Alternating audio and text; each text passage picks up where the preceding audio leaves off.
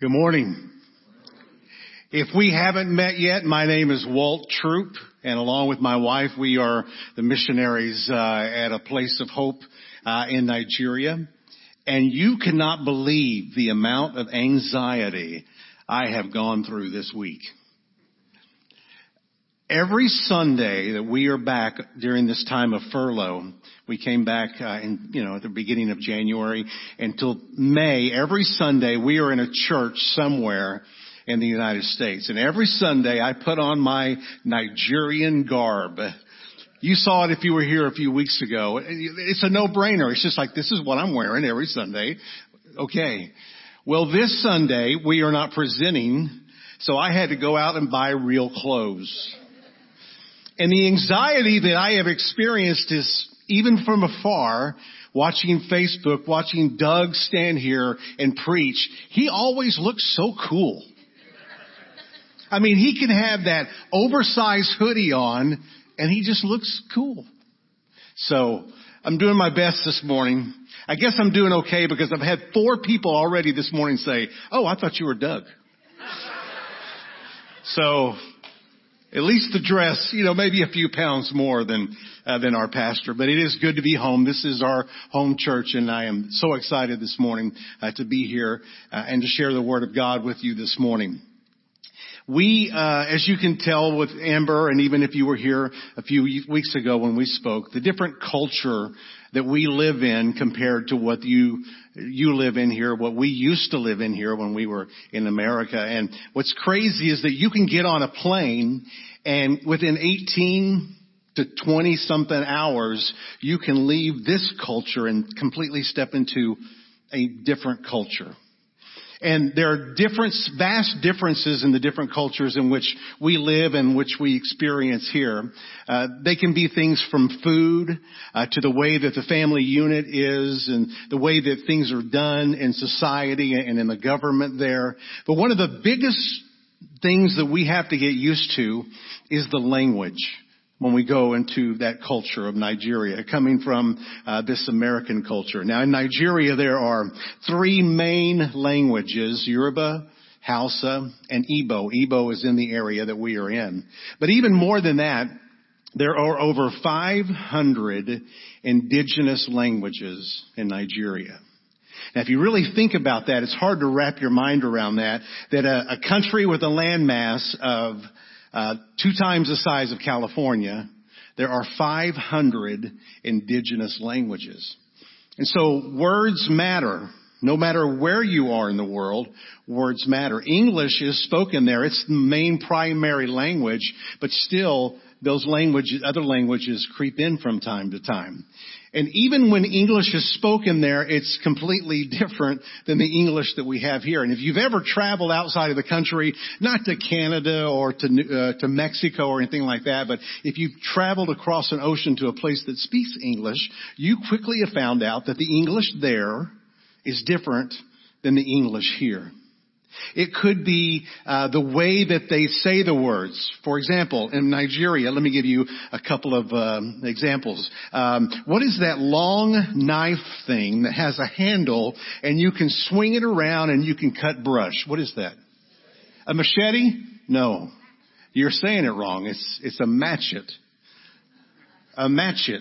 What about that, that long, tubular, green vegetable that you cut up and you'll put on a salad and you can even make uh, pickles out of it? Cucumber? No, it's a cucumber. A cucumber. The R's are, are much different there. Uh, just like water is not water, it's wata. So the way that you say the words, even though they're in English, are far different where you are in the world, but also the meaning of words. We can take certain words and they mean two different things. Even here in the United States. A good example, you may say, uh, well, I hope I get this job this week. Or if you're taking a test or exam, I hope I make a good grade. But that kind of hope is kind of like a, a wishful thinking. Desiring an outcome that, ho- that you hope works out for you. You don't know if it'll happen, but here's hoping. But the reality is that as a believer in Jesus Christ, we have a hope that is true. We have a hope that is secure. No matter where you are in your life today, you have the opportunity to have a hope that is set and secure and is waiting for you at the time that you leave this world. This morning I want to look at the power of hope. So if you have your Bibles this morning, I hope you'll turn them to 1 Peter chapter 1. 1 Peter chapter 1 is where we're going to be. As you're turning there, Peter has been reconciled with the Lord Jesus Christ on the beach. Jesus had prepared a breakfast for him and, and now Peter went on to, uh, on the day of Pentecost, on the day that the Holy Spirit, the promised Holy Spirit came, we see this in Acts, that Peter stood up and he proclaimed, he boldly proclaimed the gospel message of Jesus Christ and 3,000 men were saved and baptized that day. The beginning of the early church as we know it.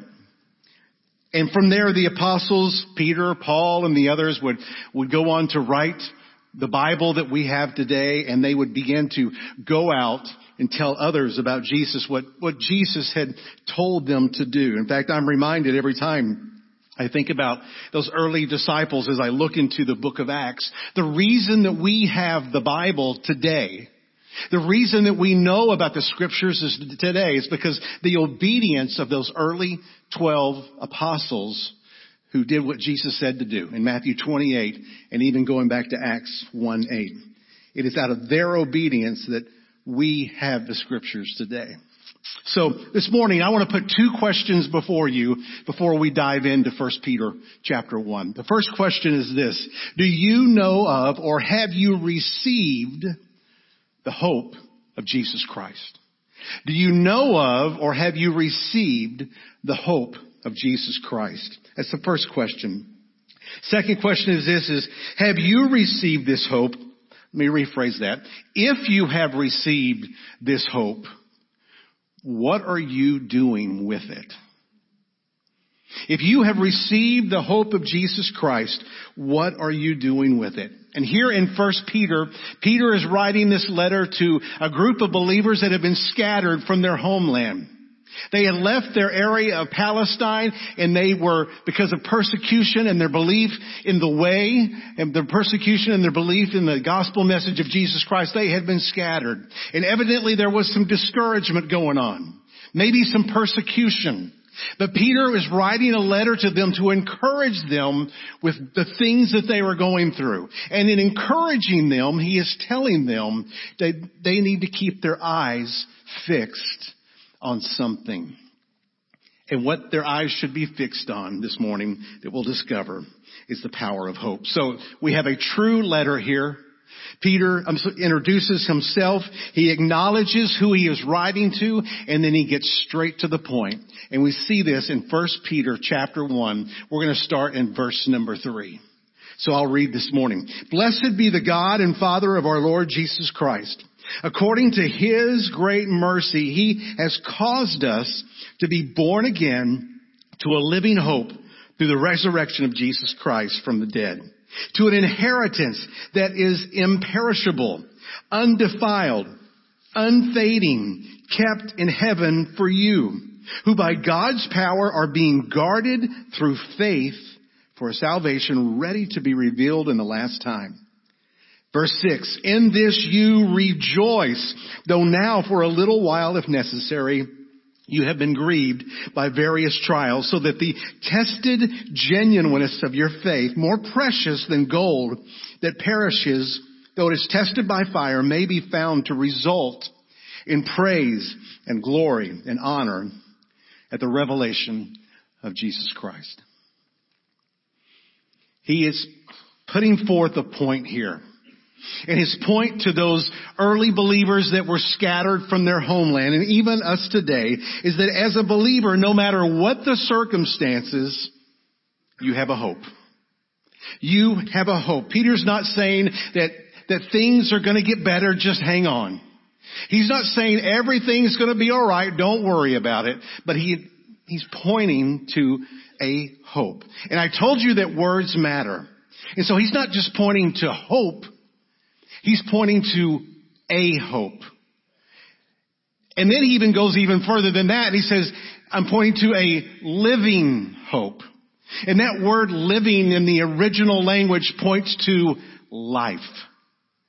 So we get this idea looking at this living hope and knowing the origin of the word is that this true living hope points to life. Living hope. No matter what you face, living hope is all that matters. So that word living, again, I mentioned it, comes from the word of life. And if you've ever had an opportunity to go to a, a funeral and the person that has passed, whether it be a family member or a friend, if you know that they knew Christ, that they followed Christ, there's a different air in the service. Uh, we all grieve and there's nothing wrong with that. Paul says that. It's okay to grieve, but we grieve differently when we know that that person has finally realized their living hope. In the end, living hope is all that matters. Everything that we can gain in this world, everything that we can achieve, every experience that we can have, in the end, only matters is the true living hope. So the next few minutes, I just want to point to a few things here from what Peter says about this hope. And the first thing he talks about is that hope is possible because of the resurrection. Look at verse number three. Blessed be the God and Father of our Lord Jesus Christ. According to His great mercy, He has caused us to be born again to a living hope through the resurrection of Jesus Christ from the dead. What makes our hope possible? One event. One event, the greatest event in the past, whatever will happen in the future, one event makes our hope possible, and that is the resurrection of Jesus Christ, our Lord, God in the flesh who came to this earth. He was killed, he died, and three days later, he beat the grave, and he walked out. That's the reason that we put so much emphasis on the living hope is because He made that possible. We arrived back in, in the States from Nigeria for this current furlough, the week of Christmas. We were able to fly in on the Monday before Christmas and you want to talk about a change of culture. Coming from a village with no power and no clean water and then walking into the stores here in America and trying to buy presents for your grandkids for Christmas, that was a culture shock. And thank goodness for Amazon. Even in Nigeria, we can order on Amazon and it gets shipped to the in-laws house. But one of the cool things about arriving here the week before Christmas is that on Christmas Day, we got to come here and worship with our church family on Christmas Day. If you were here, you know how special that worship service was, that time of worship and, and Doug bringing a word. And that morning, he said something that has stuck with me. He said that Jesus, God in the flesh, born as a baby, coming to this world, as great as it was, that didn't save us. He said that the miracles, the teachings in and of themselves didn't save us. He said that there had to be a price that was paid. And that price was Jesus on the cross and his walking out of the grave. And when he walked out of the grave, that provided the living hope that is promised to everyone who would look to him, believe in him, trust in him, change their own lives and give their lives to him. That is what living hope is about. True living hope that conquers every circumstances only happened when Jesus walked out of the grave. He beat Satan and right now he sits at the right hand of the Father praying for you and waiting for you to realize your true living hope. The second thing I saw, I see here from Peter is that, is that hope is promised and kept for those he calls. Hope is promised and kept for those he calls. Look at verse number four. To an inheritance, he's describing this living hope. To an inheritance that is imperishable, undefiled, unfading, kept in heaven for you, who by God's power are being guarded through faith for salvation ready to be revealed in the last time. As I read this scripture, there's a word that just jumped off the pages to me and that was the word inheritance. In Nigeria where we live, inheritance and especially in the area that we live, the agricultural and the farming and the cultivation of land, uh, that really jumped off to me because when an inheritance is due in a family, the land is passed down from the father after he passes to the oldest son. It's very important. Land is, is so important there. You can have the smallest bit of land, but yet you will grow on it because you'll either uh, take it to the market to sell it so you'll have food for your family, or you'll either consume it on your own. But, but land is very important. So as the father dies, that land is passed down uh, to the oldest son. But here's the thing about an inheritance. Even when the father is alive, the promise of the land, the promise of the inheritance is already in place. It's still in place, even though the father is still alive. The living hope that Peter talks about is already in place for the believer today. If you believe in Jesus and you follow Him and you are a child of God, you've given your life to Him, your inheritance is already in place. No matter the time that you accept Jesus Christ as your personal Savior until the time that you actually realize that living hope when you leave this earth and enter into His presence, presence, that is already in place. Look at the words, the adjectives that he uses here.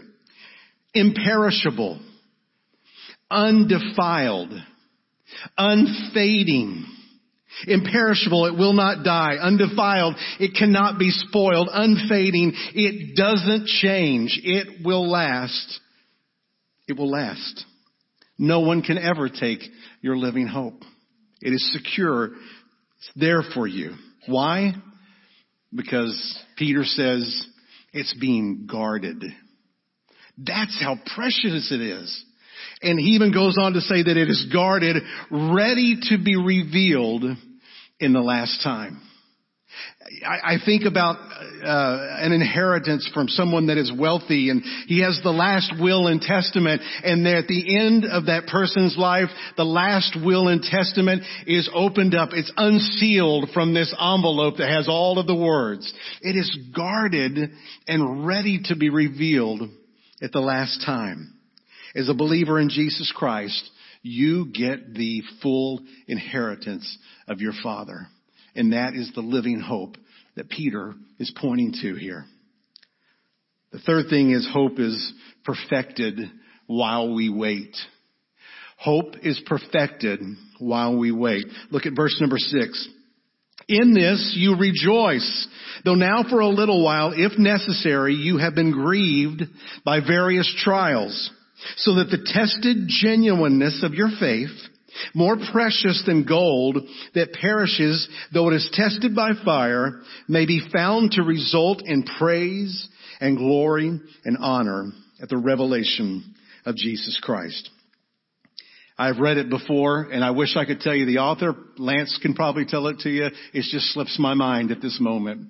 That we live between the already and the not yet.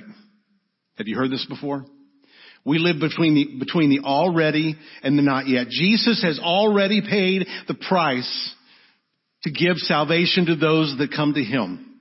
So if you've done that, we're in this between the already that's been done, but the not yet. We have not gone and achieved and realized this living hope. So we live in this time here in the middle.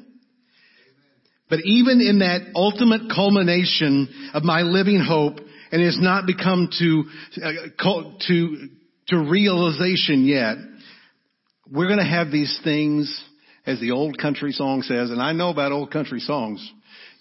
T-R-O-U-B-L-E. Anybody got any T-R-O-U-B-L-Es? Yeah, I know. She does, right? Okay, not you. Troubles Peter calls them various trials. We will all experience these various trials. For you, these trials may be physical. They may be relational, emotional. They could be financial. Whatever various trials are to you, we experience those between the already and the not yet. Whatever form they take, there is a purpose. Though we don't like to admit it, Peter reminds us that, that, that as we wait for that realized living hope, we are sharpened, we are molded, we are perfected by going through those trials and either coming out on the other side or just for the purpose of going through them. We are sharpened, perfected, and molded. But here's the thing. The various trials or even how we go through them or come out of them doesn't change the existence of a living hope that awaits us. It is set. It is unchanging. But what should change should be us living in this time between the already and the not yet. We should have a different perspective in the various trials that we do face. Jesus said it over and over again. Look through the gospels. He told his disciples that you're going to re, you're going to face those various trials. In fact, the trials you face may bring your death. As we look in the early church fathers, we realize that that was true. You may never die for your faith, but you certainly will experience various trials. And it's how you make your way through those, where your dependents are, keeping your eyes focused on the living hope is how we will live a life between this time of the already and the not yet. Ultimately, the results in going through those times, that's what we want to do is we want to bring them praise and honor and glory to our King, the author and finisher of our hope have a couple of more verses and I don't have them on the screen, guys, so don't worry about it. I'm not going to throw you off this morning, but I just want to talk about the next two verses as I begin to end here this morning. Verse number eight and verse number nine. It says this, though you have not seen him, you love him. Peter is telling these people that even though you don't see him, you love him.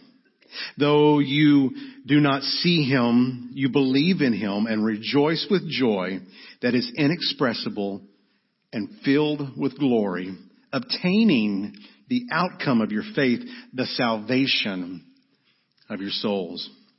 There's a future hope that awaits those, us, you, if you are in Jesus. We call them Christians, believers in Jesus Christ. Those who have believed and called upon the name of the Lord to save them. We weren't there for the resurrection to see him with our own eyes. In this moment, we can't fully even grasp and understand the fullness of the inheritance that is imperishable, undefiled, and unfading and to be honest, when we have those various trials, those troubles, it can be hard to focus on the future when the various trials are right here in the now. So how can we know that he was truly resurrected from the grave? How can we be sure that the future, tangible, living hope waits for those who trust, believe, and have given their lives to him? One word faith. Faith. How can you not see him and love him? Faith. How can you not see him and believe in him? How can we rejoice with a joy that can be, can't fully be explained? Faith. Some would say that faith is blindly following, but I would say that faith is fully trusting. We could have a discussion this morning. In fact, I would be glad to. I don't think you would like it very much, but I could stand up here for the next hour and talk about historical evidence. I could, we could talk about apologetics. We could uh, talk about how discoveries in archaeology, archaeological, archaeological, you know what I'm trying to say, right? Can't say it, but I can think it. We could talk about all of that and how the discoveries are showing everything from the Bible. We could talk about the early church fathers and how they mentioned a, Jesus, a, person from Nazareth, a Galilean, how they talked about some of the apostles. We can, we can give you that evidence, but in the end, all that matters is the faith that you have that Jesus did what he said he did. That the Bible shows that he went to the cross, that he was God, he died on the cross, and three days later, he rose again. In the end, that is all that matters. The outcome of our faith, salvation of our soul. As we began a little bit ago, I asked you two questions. The first question was this. Have you received the hope of Jesus Christ? Can you point to a moment in time when by faith you believed that He died on the cross, that He rose again, and He did that just for you? Have you received the hope of Jesus Christ? Did you ask Jesus to forgive your sins, to ask Him to become your Savior, to totally turn your life around from where it was headed and said, Lord, I want to give my life to you. You are all that matters. Can you point to a time where you have done that? Have you received the hope of Jesus Christ, the living hope? The second question I asked was, if you have received this hope, what are you doing with it? If you have received this hope, what are you doing with it? The living hope that we find in Jesus is too good to just accept it and sit on it. That's what this last month is all, has been all about. It's evident that we need to tell other people about Jesus Christ. It's right there in scripture. But it's just not here in Fort Worth. You've seen for the last month people stand up here and talk about the work that God is doing around the world. And that's just not for the people who are walking out of here and will get on a plane. You play a part as well. And I'm glad that you do. And I thank you for that.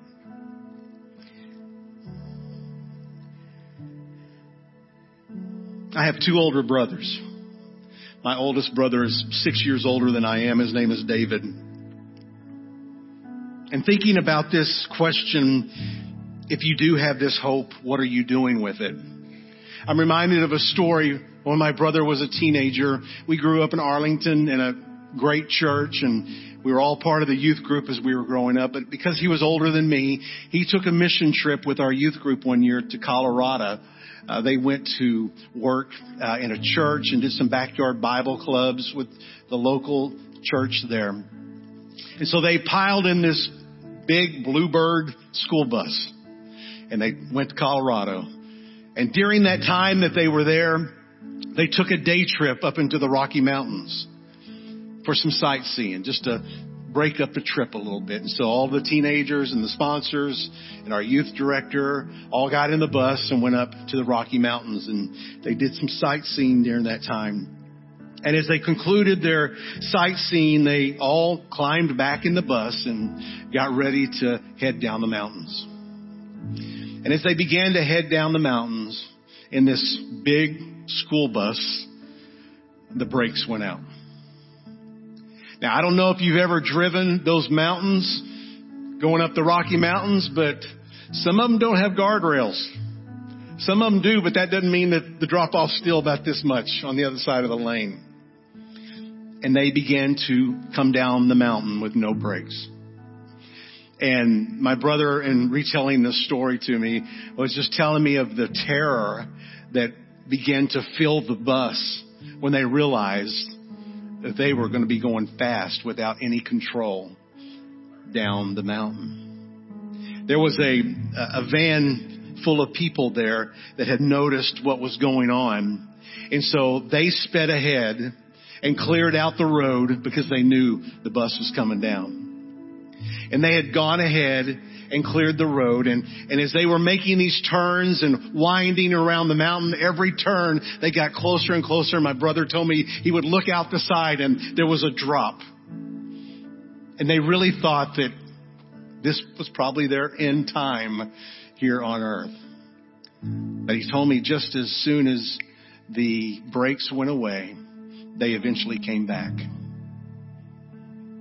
And they got down to the bottom of the mountain and they pulled over at a rest area and everybody just kind of got out and breathed a big sigh of relief and and all the emotions were there. They found out later that that van full of people were believers. And as they were clearing it out, they were also clearing the way to heaven, asking God to take care of these brakes. But as they got out of that school bus and were taking a moment just to collect themselves, my brother told me that he walked up to the driver of the bus. I can still see his face. He was one of the counselors with the youth group, Mr. Latham. And he walked up to Mr. Latham and he asked him this question, how do I say thank you, God, for saving my life today? Mr. Latham said, now that he saved it, what are you going to do with it? If you are a follower of Jesus Christ, I would ask you the same question.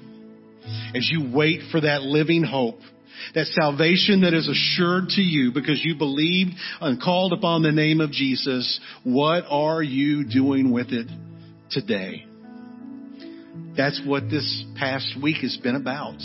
Understanding the difference that you can make not only in your own city, in your own job, in your own family, but being able to play a part in God's movement around the world to all the different places that this church touches.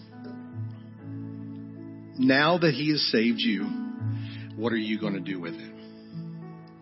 The praise team is going to come up this morning and sing one more song.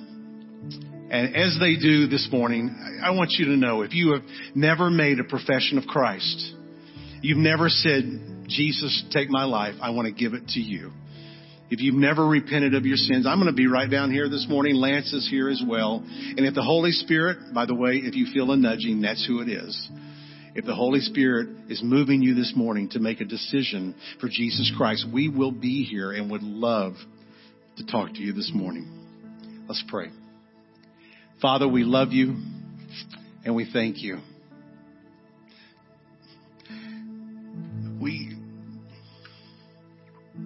We are so humbled that you would love us so much to send your son, Jesus Christ, to pay a price that we couldn't, to pay a price for our sins and justify us in front of you.